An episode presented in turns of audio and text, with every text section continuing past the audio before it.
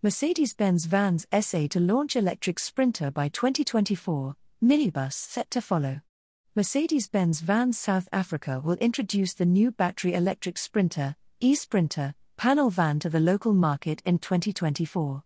As we embark on a new era of sustainable mobility, we are proud to announce that the e Sprinter will arrive in South Africa by 2024, says Mercedes Benz Vans South Africa President Nadia Trimmel.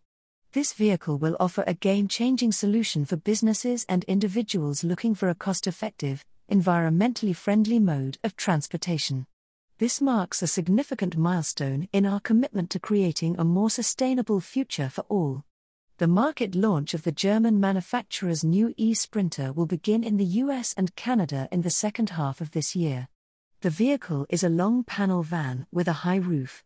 It is equipped with the largest battery available, which has a usable capacity of 113 kilowatt hours.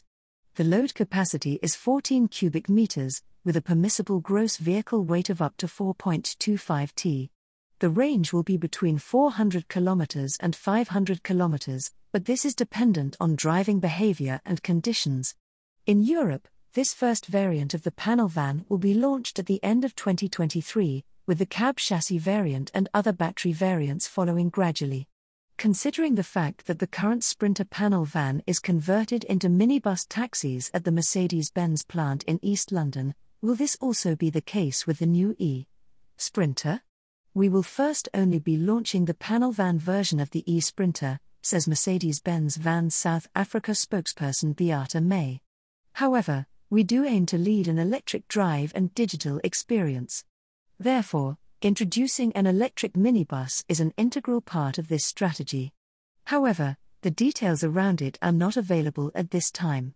The Sprinter minibus taxi in its current form is especially popular among long distance minibus taxi operators.